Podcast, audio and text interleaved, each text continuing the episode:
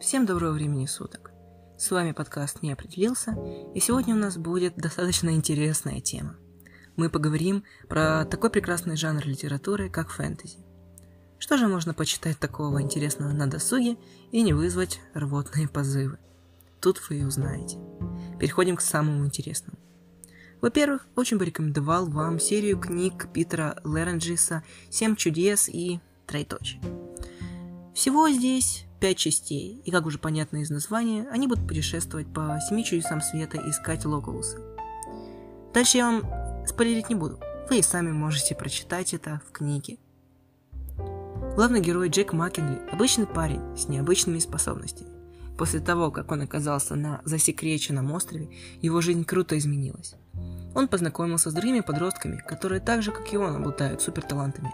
А еще узнал, что является носителем особого гена. Конец цитаты. Думаете клише?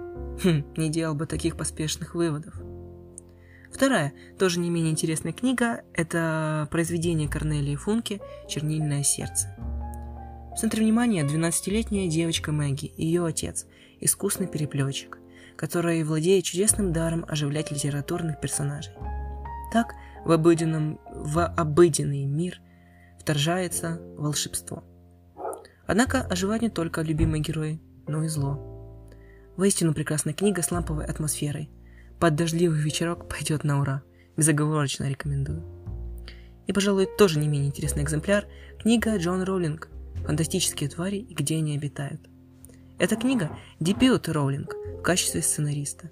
Это грандиозная приключенческая история о дружбе, волшебстве и хаосе э, с незабываемыми персонажами. Событие происходит за 50 лет до начала истории о Гарри Поттере. К сожалению, я еще не успел прочесть эту историю, но я большой фанат этой серии, и рано или поздно доберусь до нее целиком. На этом пока все. Надо же еще что-то оставить на будущие подкасты.